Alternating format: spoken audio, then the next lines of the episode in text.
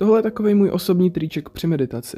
Lidé při meditaci dávají ruce do různých poloh a obecně je dobré je mít v takové poloze, která vám nebude nijak nepříjemná, nebude vás rušit a krást vaši pozornost. Jednou, když jsem meditoval, měl jsem ruce v klíně a držel jsem si je.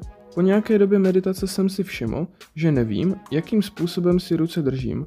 Dá se to používat jako takové stopky, podle kterých poznáte, jak dlouho meditujete.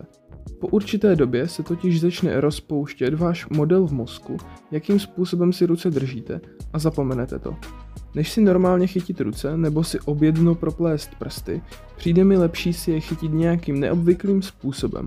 Například si chytnete ruce normálně, ale malíček posunete o jednu mezeru vedle, nebo při propletených prstech jeden prst posunete vedle, takže v jedné mezeře není žádný a v jiné jsou prsty dva. Takovýto neobvyklý způsob držení rukou nemá v mozku pevné neuronové cesty, takže ji snadněji zapomenete.